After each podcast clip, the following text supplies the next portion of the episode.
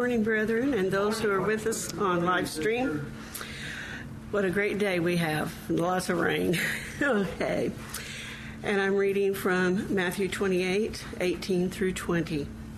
And Jesus came and spake unto them, saying, All power is given unto me in heaven and in earth.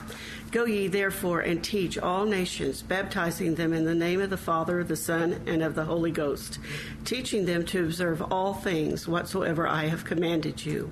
And lo, I am with you always, even unto the end of the world. Amen. We come here today to learn God's Word and to be able to go out and teach. Let us pray. Heavenly Father, we thank you for this day. We thank you for letting us come together to worship you and study your word. We pray a blessing upon Brother Justin. Give him the words to speak to teach us so that we may go teach others. In Jesus' name I pray. Amen. Amen.